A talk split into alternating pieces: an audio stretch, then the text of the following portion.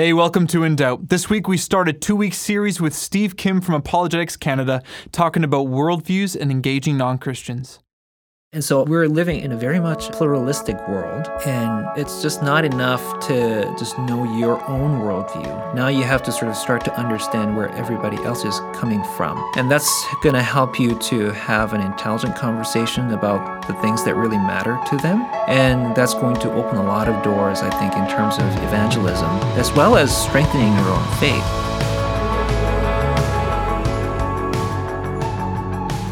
Hey, it's Isaac. Hope you're doing well. I'm looking forward to the next 2 weeks, specifically the conversations that you're going to hear. Now, some of you listening have been listening from the beginning, and I just want to say thank you so much for your, obviously your dedication and your ears each week. But many of you are new listeners, or maybe you've listened kind of on and off. And I say all this because I'm going to be replaying or re-airing the next two conversations. Now, last May, when In Doubt wasn't as popular as it was today, we played some really important conversations that I want, to kind of be aired again for the purpose of allowing them to be heard by more people. And even if you did listen to them, like I did, obviously I had the conversation, I just re-listened and they're still very important and still relevant to us today. As you heard at the beginning, we're going to be getting into worldviews. Although times are changing rapidly, what Steve Kim said from Apologetics Canada last year, it was and it still is extremely relevant to us today. This week, he gets into the basics of what exactly a worldview is. And then next week, he'll be addressing what some of the most popular worldviews are in our day, like, atheism and relativism and naturalism, things like that. And not only that, but how we as Christians can begin to engage people with different worldviews other than our own. So anyways, here's my conversation with Steve Kim.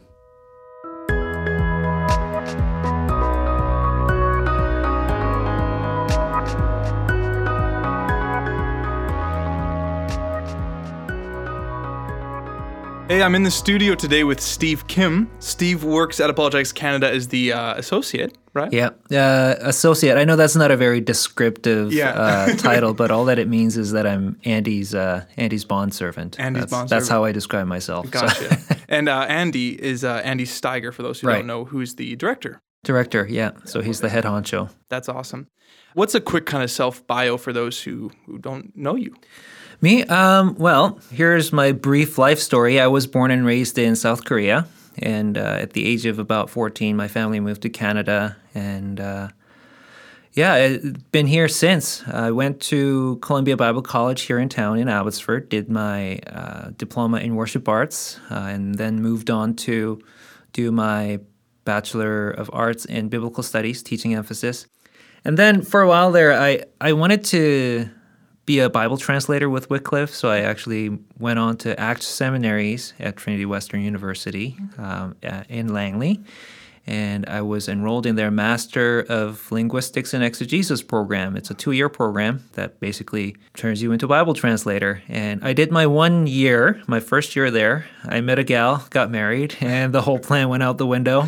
Usually happens, doesn't it? Yeah, we took our first year off of church commitments. I mean, we attended our Sunday services, but like ministry commitments and school and things like that, so we took a year off, and it was during that year that I really started rethinking what it was that I was really passionate about. Sure. After much deliberation, I came to the conclusion that, I really want to get involved in apologetics. Mm. Because in my early 20s, I had actually walked away from my faith. I was hanging out a lot with my high school friends, most of whom were non-Christian. They all had some kind of a church background. But by the time I knew them, they had all walked away, almost all of them. Okay. And some of them were quite hostile towards it. They weren't hostile towards me necessarily, but about the church, they were very hostile. But these were my friends, and then these were the guys and gals that I always hung out with. See, here's something that a lot of listeners might be able to kind of resonate with, and it's that when we're hanging out with our non-Christian friends, when they want to make a comment about Christianity, often it'll happen within earshot, but not necessarily addressed to you. And that's what happened with me a lot of the times. They would make a comment about, the Bible being a translation of a translation of a translation kind of a thing. But that was never addressed to me, but that comment was made within my earshot without even eye contact or anything like that. So it made it really difficult to engage with them. So what ended up happening was I just had to hear it over and over again. Right. And then after a while, lies told to you enough times will start sounding really convincing to you. And were you kind of coming back at those comments, or did you just sort of stay silent? For one, I didn't even know how to come back at it. And so I was unequipped, and that was part of the problem. And when I did try to engage them, it was a little bit awkward. It just made me sound like the really defensive guy, right? The guy that has to chase after every comment that's made to correct it, to defend his faith, which I thought was a bit of an unfair setup because it was my friends that were making these comments. But the long and the short of it, I eventually started to get convinced that their stories were true, their comments were true, and I eventually walked away from my faith and remained an atheist for a number of months before I actually came back to the faith. And so in that whole episode, I started getting acquainted a little bit with apologetics. I started talking to people, and a number of years later, somebody that I knew from church recommended Lee Strobel's The Case for Christ, and that was my first real start at apologetics, actually looking into it, studying into it, and one thing led to another. So by the time I went to Columbia Bible College, I was really interested in apologetics already. Yeah. And by the time I got married and we were taking the first year off, I thought to myself, I would really like to help other people deal with these questions, because if I went through it, somebody else is, for sure. And so eventually I started, actually right around this time too, I started hearing about Apologetics Canada for the first time. Okay. And I attended the second conference in Surrey, and that's where I met Andy. I didn't really get to talk to him much, but he was hosting the Thinking series afterwards, and that's where I got to really talk to him. And eventually he said, "Why don't you come work with me on the condition that I will go on to do my master's in Christian apologetics," which is what I did. Yeah. I took my 2 years. I did my time at Biola University. Cool. They have a very solid apologetics program, and I did that while I worked here in Abbotsford.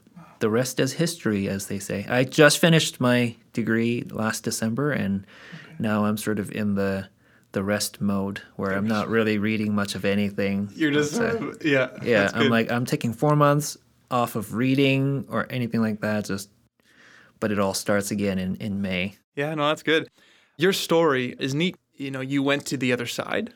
So you kind of got the sort of understanding of an atheist almost, right? You're sort of... Now, I was going to ask, did you kind of make that public to those Christian friends and family maybe? Yes and no. I let some of my friends know, but it wasn't like I was going out just kind of advertising. Okay. I'm not terribly close to my family, and they didn't really care whether I was atheist or not. They probably would have thought that was a little bit odd, but they didn't really care in the end. So...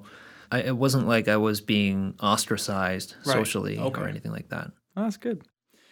So we're in a 2-week series called What Do I Say? It's a series that kind of just introduces the question and topic of kind of how to engage non-believers. That's very broad. It's huge. I know that. It's just so that's why we're just going to introduce it. Specifically, what do we say? What do we talk about? Say you have an agnostic friend, or a skeptic, or maybe just an atheist who they just say they're an atheist. Those kind of people, how do we engage them? I thought it'd be best to kind of start off with just determining what exactly a worldview is. So what is a worldview? A worldview is a system of beliefs that you have about the world. It is a way, that you view the world. A simpler way of putting it would be a take on ultimate reality.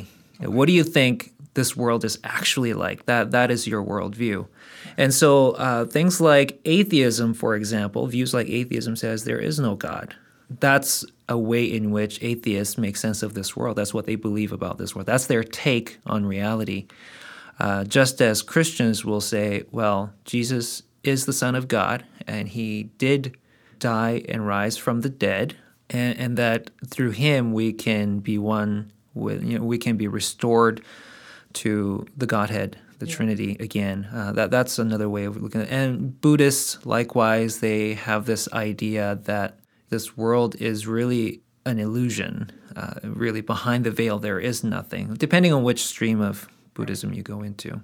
So these sets of beliefs, what you believe about ultimate reality, so if that's your worldview, then how you live your life, I mean, these beliefs are going to affect what you do, or it should, at least. That's correct, because sometimes people believe one thing, but then they live as though that's not true.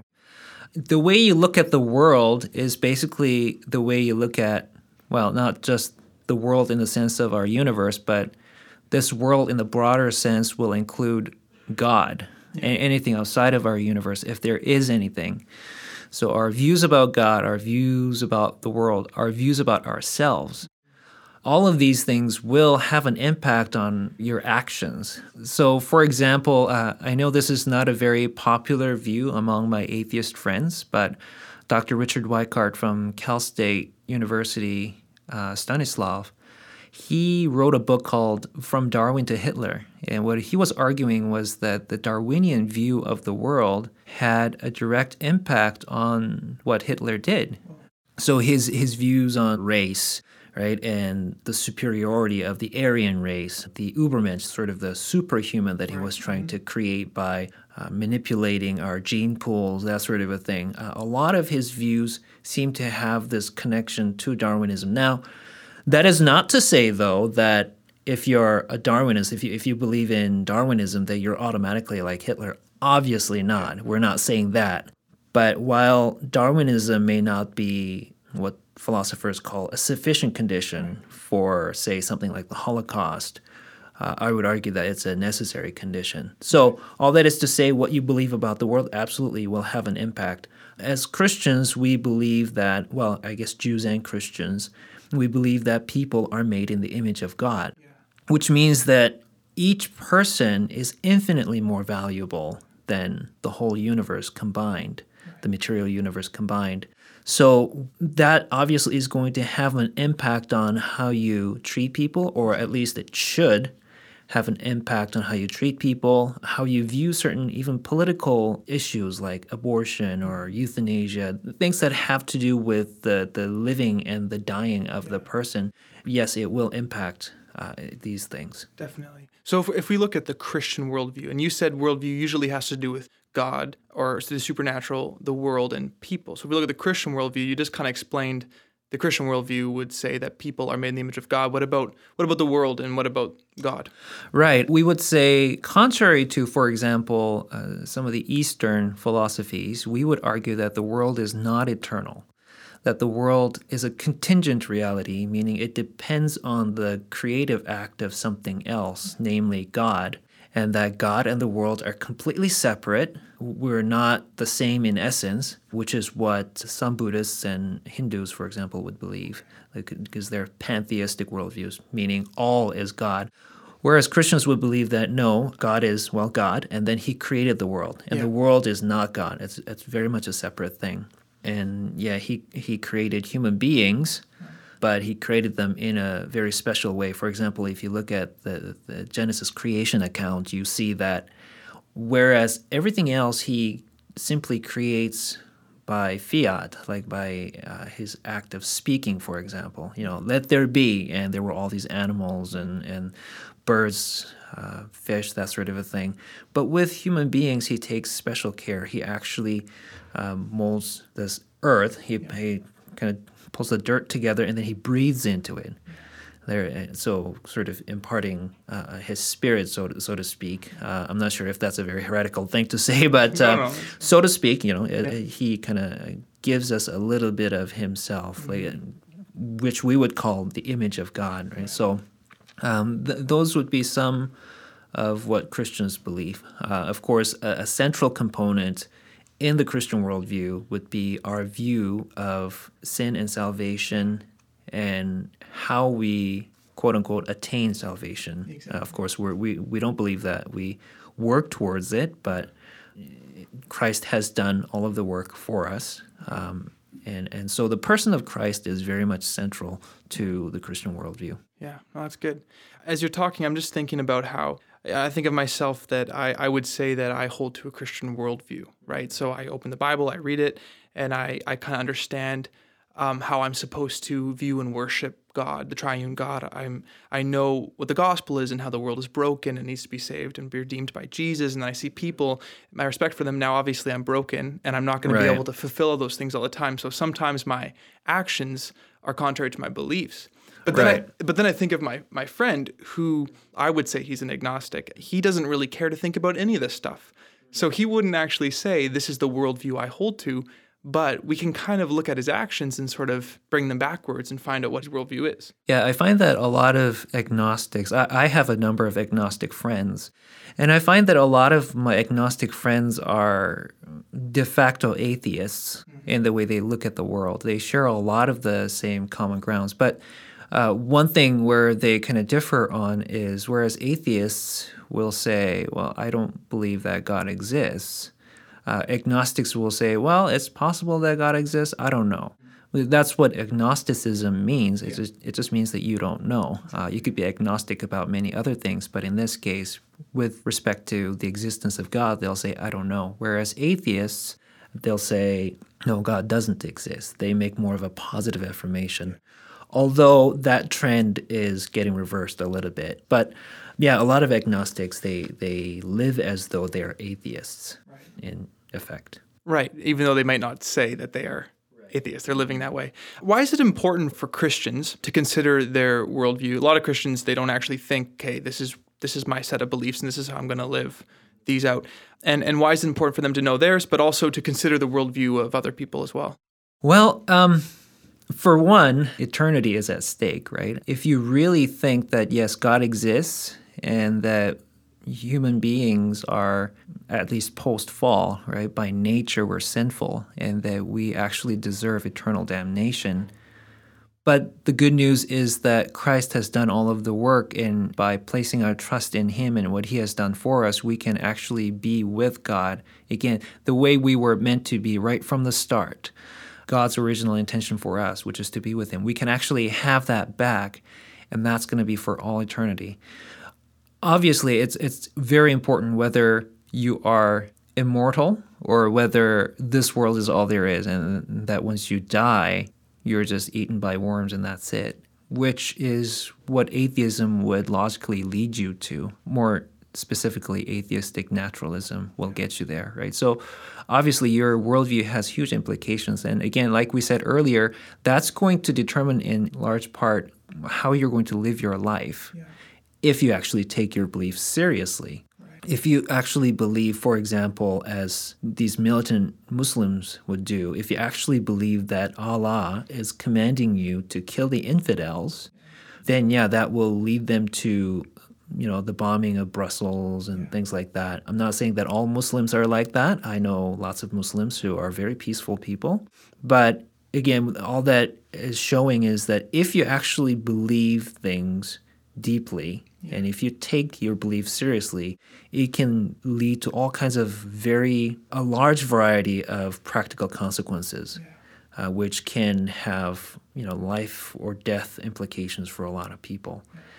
The second reason, I guess, is because, especially in a country like Canada and the United States or any Western world, really, you're coming across a lot of different people. I mean, you just walk down downtown Vancouver, in just a couple blocks, easily you'll hear 3-4 different languages spoken. Yeah. And typically with different languages come different culture, right? Different cultures, and with different cultures come different worldviews. Yeah. Especially in a place like Vancouver, you'll see all kinds of worldviews, anything from Christianity, Judaism, Islam, to Buddhists, Hindus, Hare Krishna, or you might come across Mormons, Scientology. There is actually the Church of Scientology building right in downtown. Yeah, and so we're living in a very much a pluralistic world. And it's just not enough to just know your own worldview. Now you have to sort of start to understand where everybody else is coming from. And that's going to help you to have an intelligent conversation about the things that really matter to them.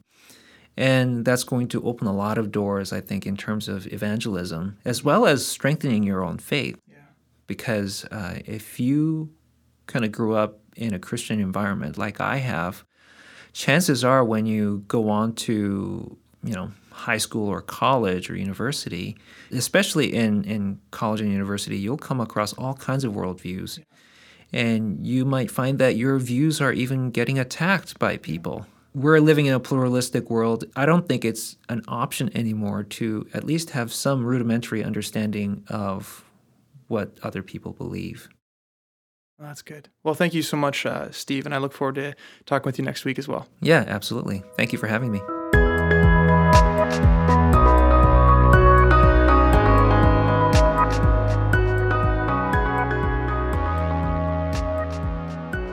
It's really important that we hear about worldviews because, if we don't, we might share the gospel, let's say, in a way that doesn't really make sense to the other person. It'd be like me going to, across, overseas into a culture that I have no idea, who the people are, what their, race is all about and what their language is and, saying words and phrases and making gestures with my hands that might completely, not make sense. Now, evangelism and, someone being saved through evangelism is not based on our ability to somehow, contextualize the gospel in such a, such a great way so that the person, must be converted.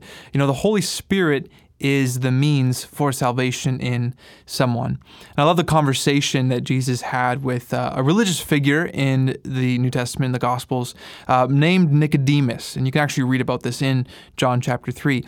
Jesus is making this, clear point that being born again, which is the very Christian way of saying becoming a Christian, is through this supernatural act that has to do with spiritual things, not our physical minds or our physical bodies or anything like that.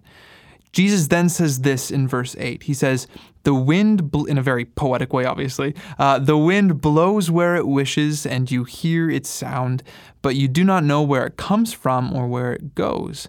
So it is with everyone who is born of the Spirit. In other words, the Spirit goes and saves people. He's not dependent on our ability to know worldviews and, to speak really well to someone. And I thank the Lord for that.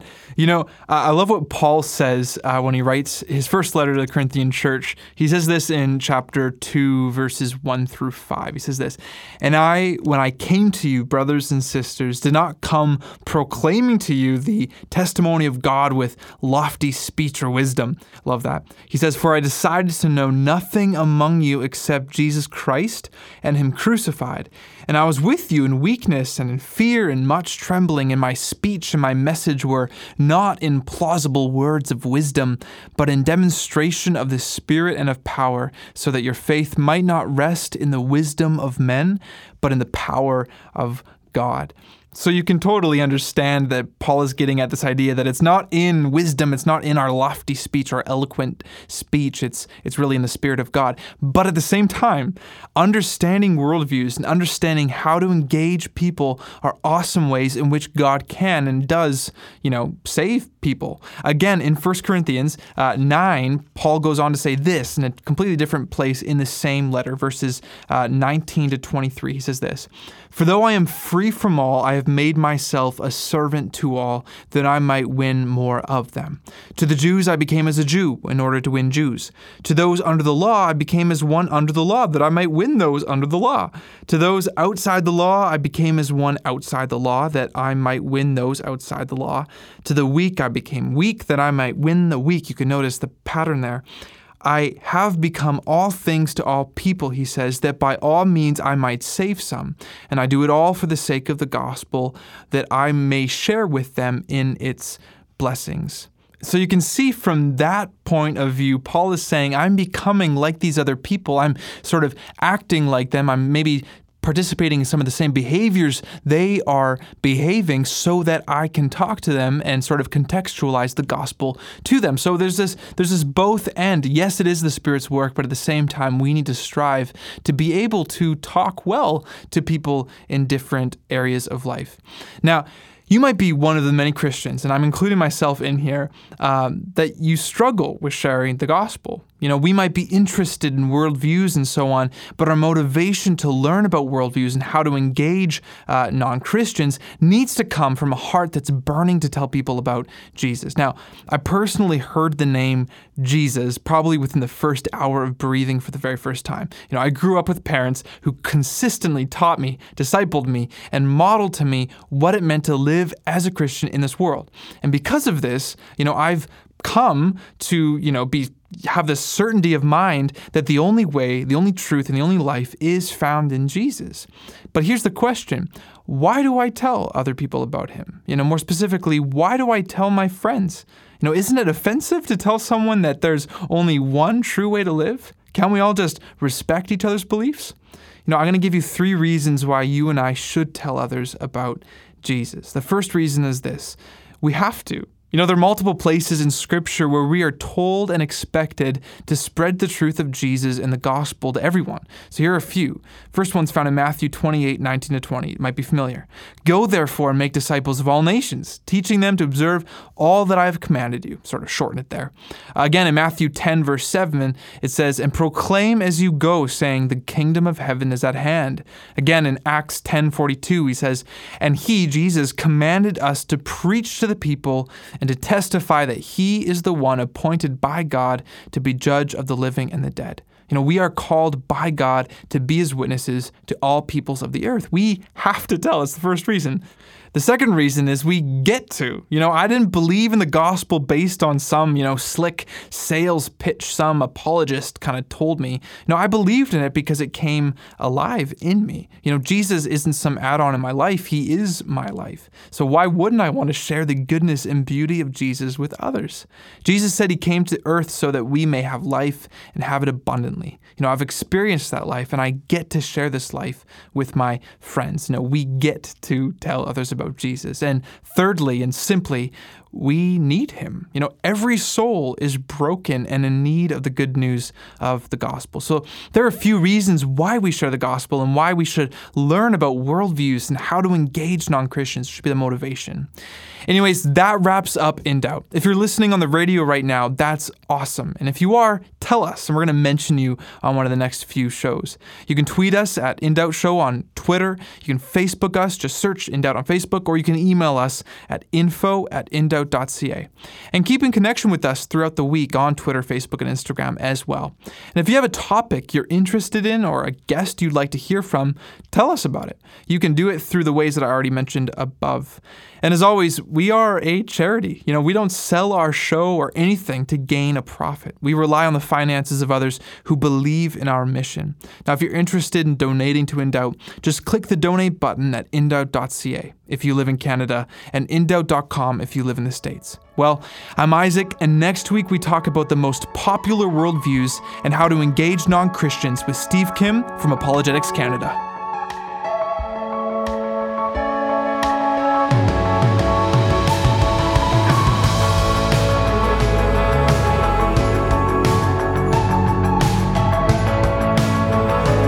Indoubt Ministries exists to bring a biblical perspective into the relevant issues of life and faith that young adults face every day. For more information, check out indoubt.ca if you live in Canada and indoubt.com if you live in the US.